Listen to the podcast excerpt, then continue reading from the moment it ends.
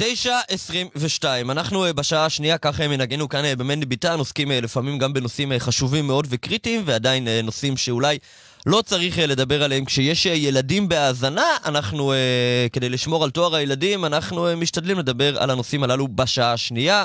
מתוך הנחה שבשעה הזאת כבר הילדים נמצאים אה, בתלמודי התורה ובבתי הספר. עכשיו אנחנו uh, רוצים לומר שלום למי שמשמש כיועץ מיני זוגי, פועל גם במגזר החרדי, גם במגזר הדתי-לאומי. הוא גם uh, מנהל את המרכז הארצי לטיפול uh, בהתמכרויות, ותחת המרכז הזה ישנם קרוב ל-10,000 מטופ, uh, מטופלים בכל רחבי הארץ. הרב שרגא שלכטר, שלום, בוקר טוב. בוקר טוב לך ולמאזינים. טוב, אנחנו יודעים אצלנו הכל בטהרה ובקדושה, ויש את המדריכי חתני ומדריכי כלות. מה הוואקום, מה החוסר שאתה חשת כשהחלטת להיכנס לתחום הזה? תראה, אנשים uh, מתמודדים עם uh, מקומות קשים והם מרגישים בדידות. אין להם מקום ללכת ולדבר על זה, ואחר כך uh, זה בא לידי ביטוי במציאת uh, פתרונות חלופיים שהם לא שמחים איתם, וזה בעצם משהו שהוא uh, סוג של... Uh, סוג של מקום לא, לא, לא נוח ולא טוב, לא להם ולא לסביבה שלהם, ואנחנו בעצם באים ואומרים, אה, בואו לא נקים אה, בתי חולים מתחת לגשר, בואו נתקן את הגשר. אהלן, אהלן, אני מישי הרמן, ולא, הרדיו שלכם לא השתגע. אתם לא מאזינים לרדיו מורשת, אלא לפרק נוסף של סיפור ישראלי כאן בגלי צה"ל. אבל מה שמנדי ביטן אמר לגבי נושא השיחה, לגמרי נכון. הפרק שלנו היום, רב בטיפול, בהחלט לא מתאים לילדים. יש בו תיאורים מיניים וסיפורים על ניצול, אז אם אתם מאזינים עם ילדים באוטו, אני מציע לכם להחליף תדר. הסיפור הזה הולך לקחת אותנו מתחתית החברה לישיבה הגבוהה, מאולם בית הכנסת לאולם קולנוע של סרטי זימה.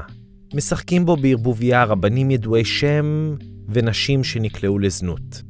והכל בחסות דמות אחת, שרגא שלכטר. רב חרדי ומטפל המתמחה בהתמכרויות מיניות, שחי רחוק מחוץ לכל קופסה או הגדרה. סיון בן ארי ויוחאי מיטל מביאים לנו את הסיפור הזה.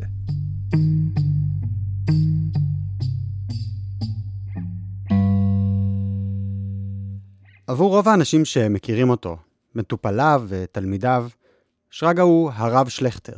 ליווינו אותו במשך ארבע שנים. כשהתחלנו לעבוד על הסיפור הזה, התוכנית בכלל הייתה שנקרא לו יאיר שוחט ונמסך את קולו. שרגא היה אז במקום אחר לגמרי.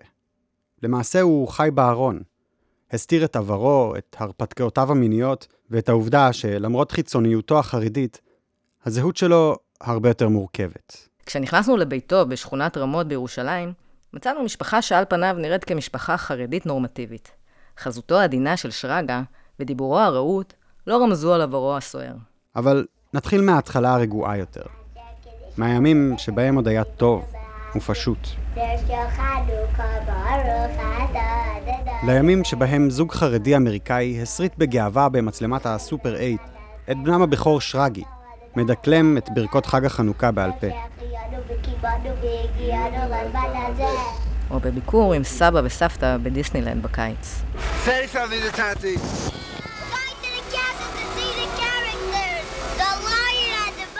בסרטונים הישנים המשפחה נראית מאושרת, נורמלית.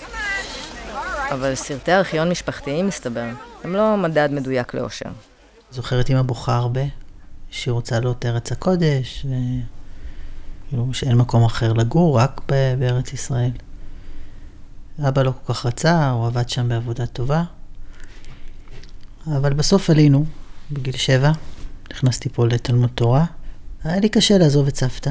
הייתי מאוד קרוב, היא בעצם הייתה כמו אימא שלי. היא הייתה מישהי שגידלה אותי. למרות קשיי הפרידה והחשש מהמעבר, משפחת שלכטר החליטה לארוז הכל, ובשנת 1979 הם עלו לארץ ישראל ועברו לגור בטלסטון, יישוב חרדי חדש שהוקם בפאתי אבו גוש למרגלות ירושלים. מחיים אורבניים בניו יורק, בני המשפחה היו צריכים להסתגל לסביבה פסטורלית. תרנגולות ועיזים שוטטו בחצרות, וקולות המואזין שנישאו באוויר סלסלו בסולמות לא מוכרים. שרגא מצא נחמה בחבילות הדואר התכופות, שהגיעו מסבתא שינדי, שנשארה בברוקלין. באותם זמנים שיחות בינלאומיות היו יקרות. הסבתא הייתה שולחת קלטות. שלום, מה שלומך? אני קמתי עכשיו בבוקר, ועכשיו אני בדיוק חושבת מה לקנות לשרגי ומה לקנות. היינו מחכים לקלטות האלו, זה היה סוג של פרס גדול ביום שהגיע הדואר עם הקלטת של סבתא שהייתה מדברת לתוכו וזה. הגעגועים לסבתא היו קשים. אבל למרות המרחק, שרגא הצליח לשמור על קשר חם ואוהב. לאחר כמה שנים התגלתה אצל סבתא שינדי מחלת ניוון שרירים.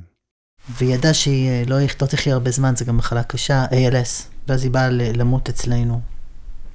טיפלתי בה, אני זוכר שהייתי מאוד רוצה לבוא מהבית ספר אליה. הייתי מחכה שיגמר הבית ספר, הייתי בא אליה, אה, מעשה לה את היד, אה, מדבר איתה. הייתה אומרת לי שאתה שאוהבת אותי, כל הזמן הייתה אומרת לי את זה.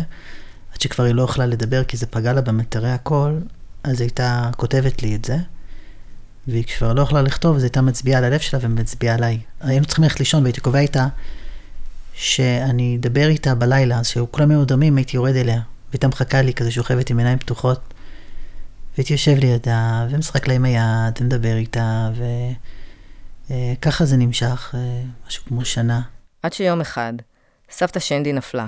היא שברה את האגן ואושפזה בבית חולים. יומיים לאחר מכן, אבא של שרגא הגיע לאסוף אותו מבית ספר, והוא בישר לו שהיא נפטרה. קרסתי. כעסתי על אלוהים. כעסתי עליו מאוד, אמרתי לו כאילו שהוא פחדן, שהוא מתעסק עם אה, אנשים זקנים שעברו חיים קשים בשואה וכאלה, ו...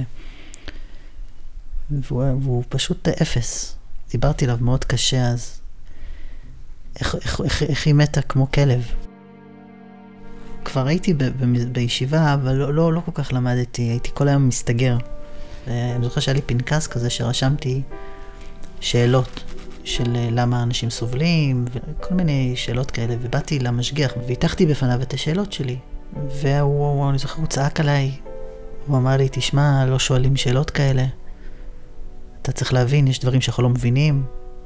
לא מתאים שתשאל שאלות מהסוג הזה, אני התביישתי בכלל ששאלתי את זה. סבתא שינדי, ניצולת השואה, הייתה דמות משמעותית, חמה ומכילה בחייו של שרגא. המוות שלה הותיר אותו בבדידות גדולה. במשך שעות ארוכות, הוא היה מדבר אל התמונות שלה. הוא משתף אותה בכל מה שעובר עליו. שרגא איבד עניין בלימודים, ובמקום להיכנס לשיעורים, היה משוטט מחוץ לישיבה. הפגיעות שלו בלטה, והיה מי שידע לנצל אותה. יום אחד בא מישהו מהכיתה מעליי, וקרא לי לחדר, הוא נגע בי בעבר האינטימי שלי, ואמר לי, בוא תראה, עושים ככה, אני, אז לא, אז הייתי ילד מאוד תמים, מאוד מאוד תמים. לא ידעתי מיניות ולא ידעתי סקס ולא ידעתי כלום. זה, זה בכלל היה ממני והלאה, הייתי בן 14. והוא בא וחשף בפניי את העניין הזה של אוננות, אה, והתלהבתי. זאת אומרת, פעם ראשונה מאוד העליב אותי הסיטואציה, וסיפרתי לאיזה חבר, אמרתי לו, בוא תשמע מה היה, איזה קטע, ובא מישהו והראה לי ככה וככה, ואני מספר לו, ולא ידעתי שיש מישהו שמקשיב לשיחה שלנו. אה, בצהריים ישבתי בבית המדרש בשיעור ולמדנו, פתאום נכנסו בסבר פנים חמורות המשגיח והרב שלי, ואמר לי לצאת החוצה, שלחתר לצאת. ואז אמרו לי ששמעו על המעשה ה... החמור שעשיתי, ואני, דיברו עם אה, אבא שלי, ואני נזרק אה, מהישיבה. ואני זוכר את השיחה עם אבא, שישבנו בספה, והוא אמר לי, הסתכל עליי בפנים חמור, אה, חמורי סבר, ואמר לי, מה יש לי בן הומוסקסואל? ותאמין לי שאז בכלל לא ידעתי מה זה הומוסקסואל, אני בכלל לא הבנתי מה הוא רוצה ממני. הוא לקח אותי לאיזה פסיכולוג בירושלים. היום כמטפל אני יודע שהוא היה הכל, אבל לא פסיכולוג.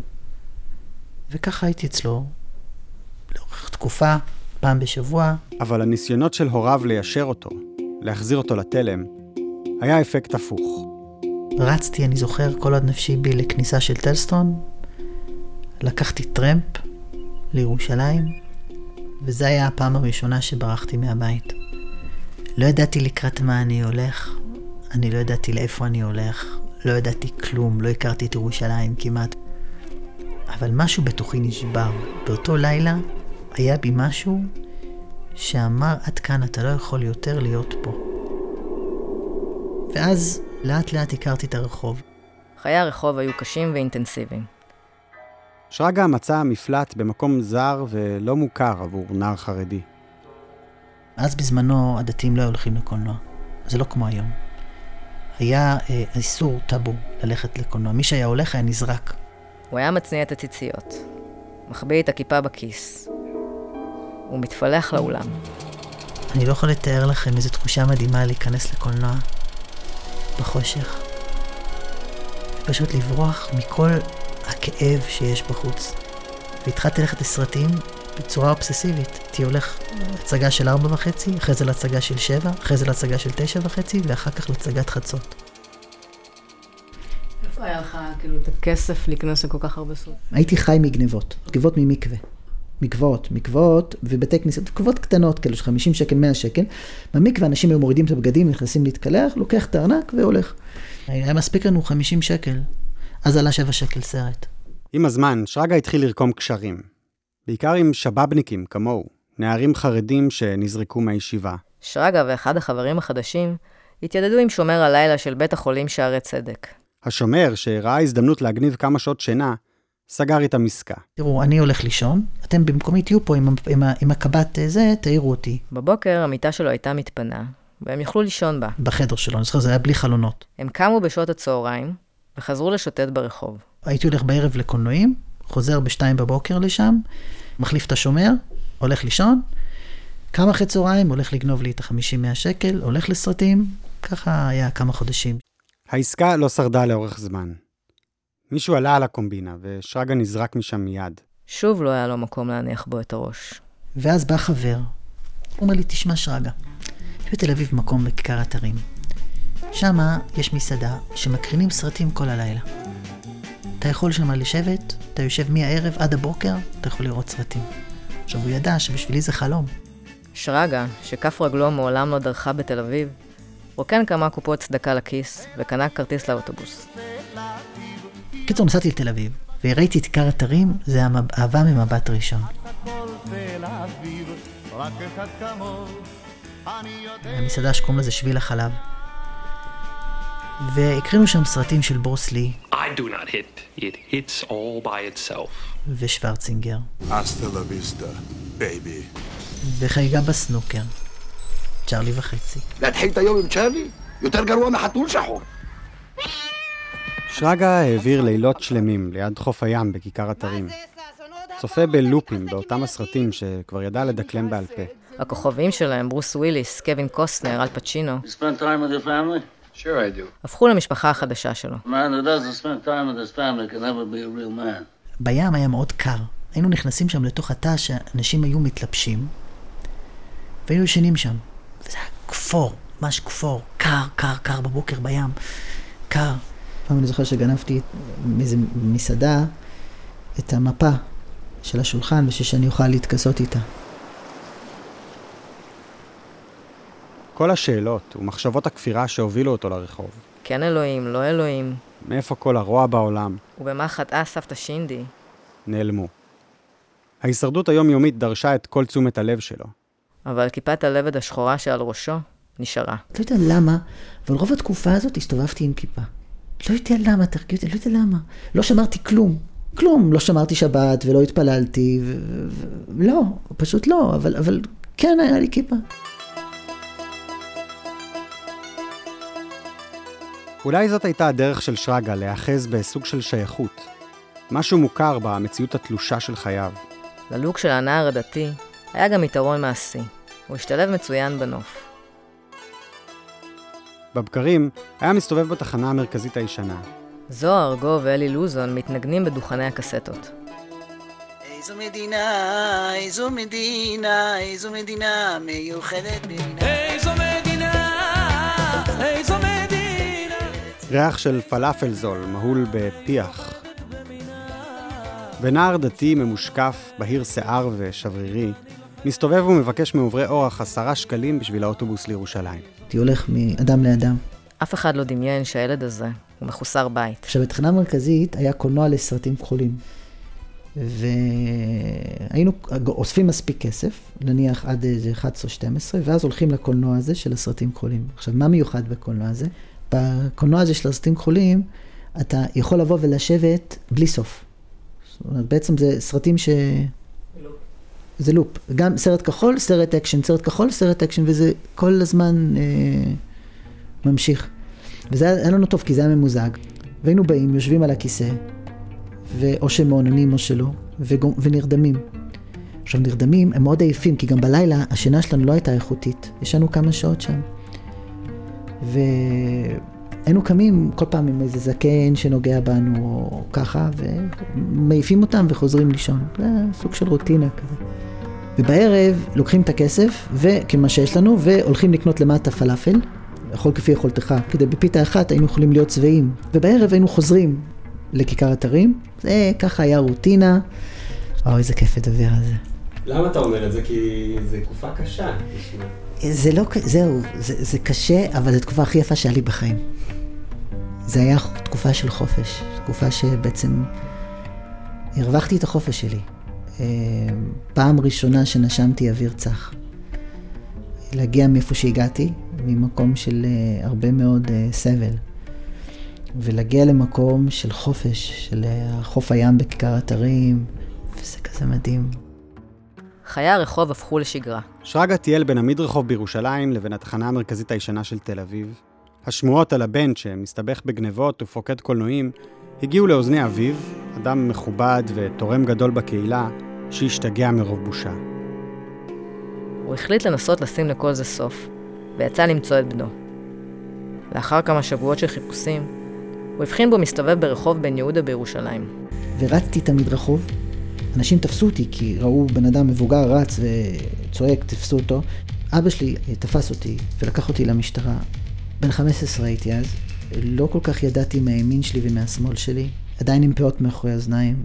אה, הייתי מפוחד, אני זוכר, נכנסתי לתא עם שני מיטות אבן. בבוקר אני כזה מתעורר עם נעל נייק בפנים שלי. ככה התעוררתי, נעל כזה, בום, אני מתעורר, עושה לי המניאק, רד למטה, יא מניאק. ירדתי למטה, ישר מכות. וביקשו שאני אשטוף להם את הבגדים, את התחתונים. לא הסכמתי, חטפתי עוד מכות, רצו שאני אמצוץ להם. זה היה אירוע מאוד קשה. במשך עשרה ימים, שרגא סבל מהתעללות בלתי פוסקת משותפיו לתא המעצר. ההורים שלו, שהאמינו שזו הדרך היחידה להחזיר את בנם למוטב, לא באו לבקר ולא ניסו לשחרר את בנם בערבות. הוא הובא לדיון הראשון רועד ומפוחד, עם פנים כחולות ונפוחות ממכות וחוסר שינה. רק שם, בבית המשפט, פגש שוב את אביו. כמה ששנאתי אותו. והוא דיבר עם השופט שישימו אותי במוסד, בכלא או משהו, הוא אומר, אסור לו להיות בחוץ. והיו שם עבריינים, אמרו, איך אבא מדבר ככה? השופט עשה כעצת האב ושלח את שרגא לנווה חורש, מוסד סגור לנוער עבריין. אבל איך ששרגא הגיע לשם, הוא תפס את אחד הנערים הוותיקים ושאל. איך בורחים מפה? והוא אמר לי, תראה, יש פה בגדר, יש פה פרצה. שרגא חמק החוצה וחזר להתגלגל ברחובות.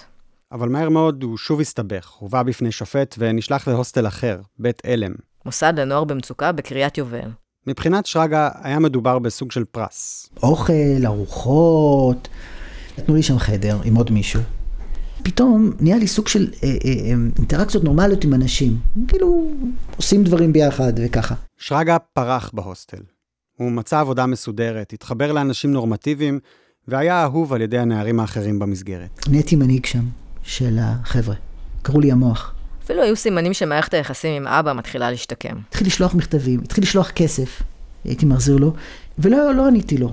ואז אני זוכר, אה, באחד הפעמים הוא אמר לי, תשמע, אם אתה רוצה, אני אשלח אותך לחוץ לארץ, לארה"ב, לאח שלי, אמרנו שיש לי שם דוד.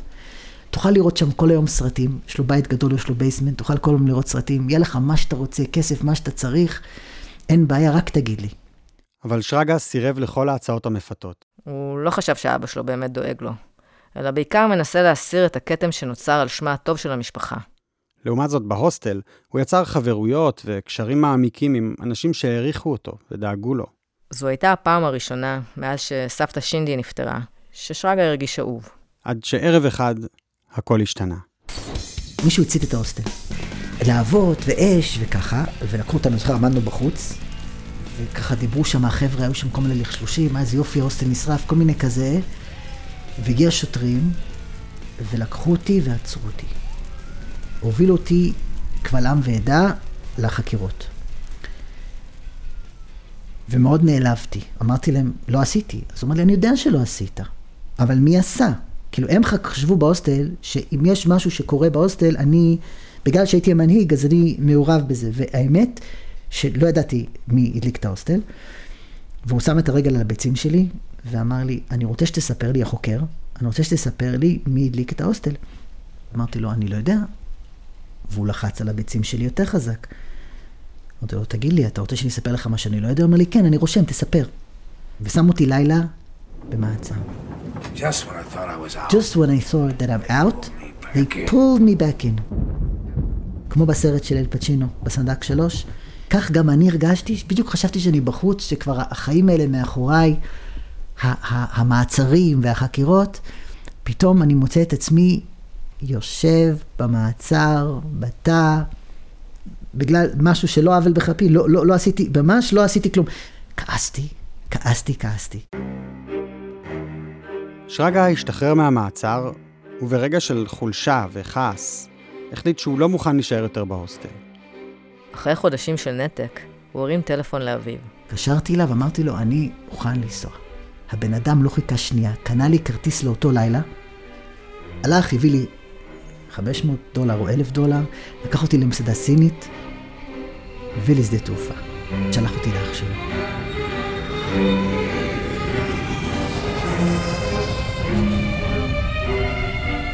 דוד שלי חיכה לי בשדה תעופה, כזה עשיר, לקח אותי לבית שלו, עשה ארוחת טעימה, נתן לי מנוי, היה לו מנוי בספרייה. הייתי רואה סרטים כל היום, הולך לישון, רואה סרטים כל היום, הולך לישון. עובר שבועיים, דוד שלי מזמין אותי לשיחה. אומר לי, תקשיב, הסיפור הזה לא יכול להמשיך, אתה דוגמה רעה לילדים שלי. קיצור, שמו אותי בישיבה. עכשיו, מה לי הביא לישיבה? נכון שידעתי ללמוד, יש לי ראש טוב, אני יודע ללמוד גמרא. זה, זה הרי גרסא דיאנקותא שלי, גדלתי על זה. רגשית לא הייתי שם, היה לי רע, אבל היה לי מאוד רע. והייתי בודד גם, לא, לא היה לי אף אחד. שרגא בדיוק חגג יום הולדת 18. וחשבון בנק שפתחה לו סבתא שינדי באמריקה, עוד כשנולד, נהיה זמין לטובתו. בתוכנית החיסכון הצטברו עם השנים 18,000 דולר. מן הסתם, סבתא חלמה שהנכד שלה ישתמש בכסף ללימודים, או כדי להקים משפחה. אבל שרגא נכנס לבנק ופדה את כל הכסף בבת אחת. באותו הזמן בארץ, חבר טוב שלו, שליווה אותו בבית אלם ותקופה ארוכה ברחוב, השתחרר מההוסטל והחליט להגיע לבקר בניו יורק. שרגא עזב את הישיבה, ויחד עם חברו הם שכרו דירה בלב מנהטן. במקום לימודי גמרא, הם יצאו לרחובות סדום ועמורה המודרנית, עם כיסים מלאים במזומנים. ב-42nd Street היו שם הרבה חנויות של סקס. עכשיו, מה זה חנויות של סקס? זה חנויות שיש שם מלא ביתנים כאלה של סרטים כחולים. זה כזה ביתנים, ביתנים, ביתנים, ביתנים.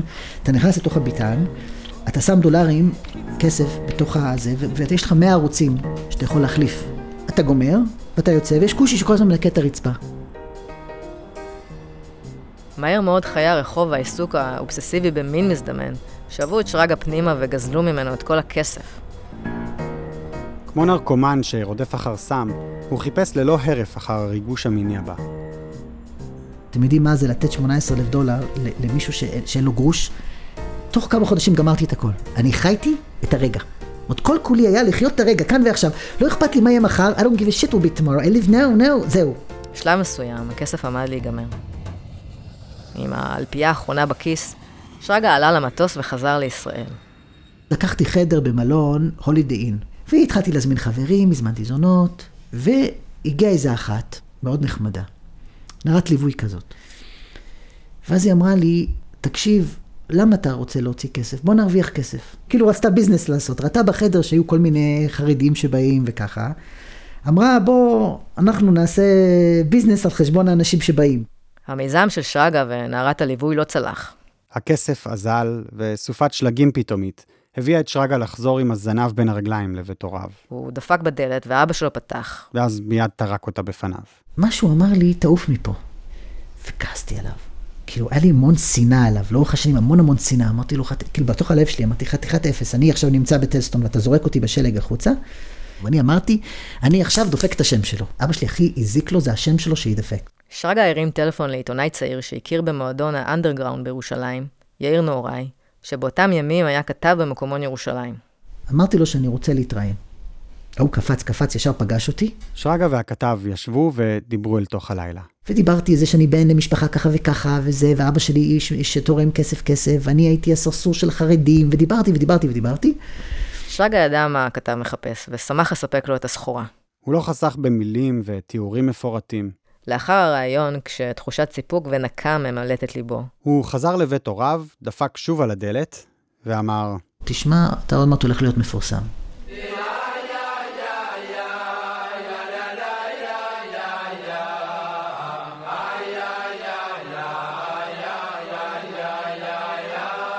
יוחאי מיטל וסיון בן ארי. הפרק שלנו אמנם נעצר כאן, אבל הסיפור של שרגא עוד רחוק מסיום. הצטרפו אלינו בשבוע הבא לחלק השני של הסיפור. בואו נמשיך לעקוב אחרי המשך השקיעה של שרגא אל השוליים החברתיים. לא היה מקום בכיסים לכסף שהיינו מרוויחים. נהייתי סרסור. פתאום מצאתי את עצמי שאני בתוך, בתוך, בתוך השיט. ואיך משם הוא התגלגל למסלול שהביא אותו בסופו של דבר לרבנות, למשפחה ולקליניקה מצליחה. כל זה בשבוע הבא. ובינתיים אתם מוזמנים כמובן לצלול לארכיון הפרקים שלנו, שם מחכים לכם עוד המון המון סיפורים. חפשו אותנו סיפור ישראלי באינסטגרם, בפייסבוק, בספוטיפיי, או ביישומון ההסכתים המועדף עליכם. הפרקים של העונה הזאת יהיו זמינים באתר ובאפליקציה של גל"צ אחרי השידור ברדיו, ויעלו לפיד שלנו באופן מרוכז בסוף העונה. את הפרק היום ערכו ויצרו סיון בן ארי, במאית דוקו מוכשרת, ויוחאי מיטל, העורך הראשי שלנו. צוות התוכנית כולל את יוחאי מיטל, שרון רפפורט, רותם צין, מאיה קוסובר, שי סטרן, זאב לוי, יושי פילדס, יואל שופק וניבה אשכנזי. אני מישי הרמן, וממני ומכל צוות סיפור ישראלי, שלום שלום ויאללה ביי. זה סיפור על אדם כה נחמד שהיה כאן, מסתובב בין כולם, ובכל זאת לבד. כל חייו לא ביקש שום דבר, רק חייך וקיבל באהבה כל מה שעבר עליו. אף אחד לא ידע מאיפה הוא בא, לאן הוא הולך, ומה הוא עושה בלילה גשום וקריר ברחובות העיר. אף אחד לא שמע את הלב שזועק בתפילות ודמעות שעלו לשמיים ובקעו ריקים. כל העולם מתקיים ונושם ועומד רק בזכות אנשים כה תמימים נשמות טהורות שרוצות רק לתת לתקן ולבנות להאיר את החיים. העולם מתקיים ונושם ועומד רק בזכות אנשים כה פשוטים אנשים באמת אמת ובתמים. פשוט אנשים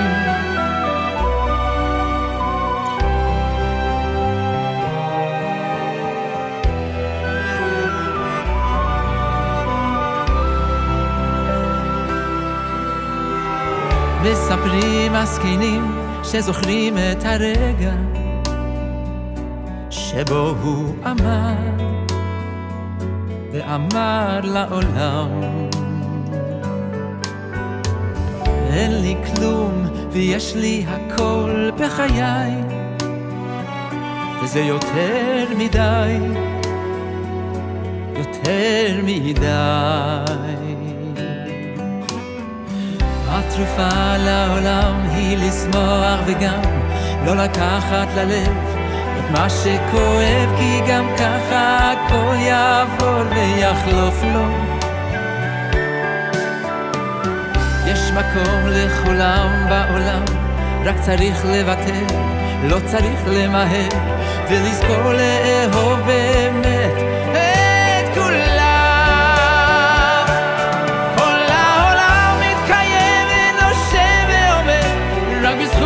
אנשים כה תמימים.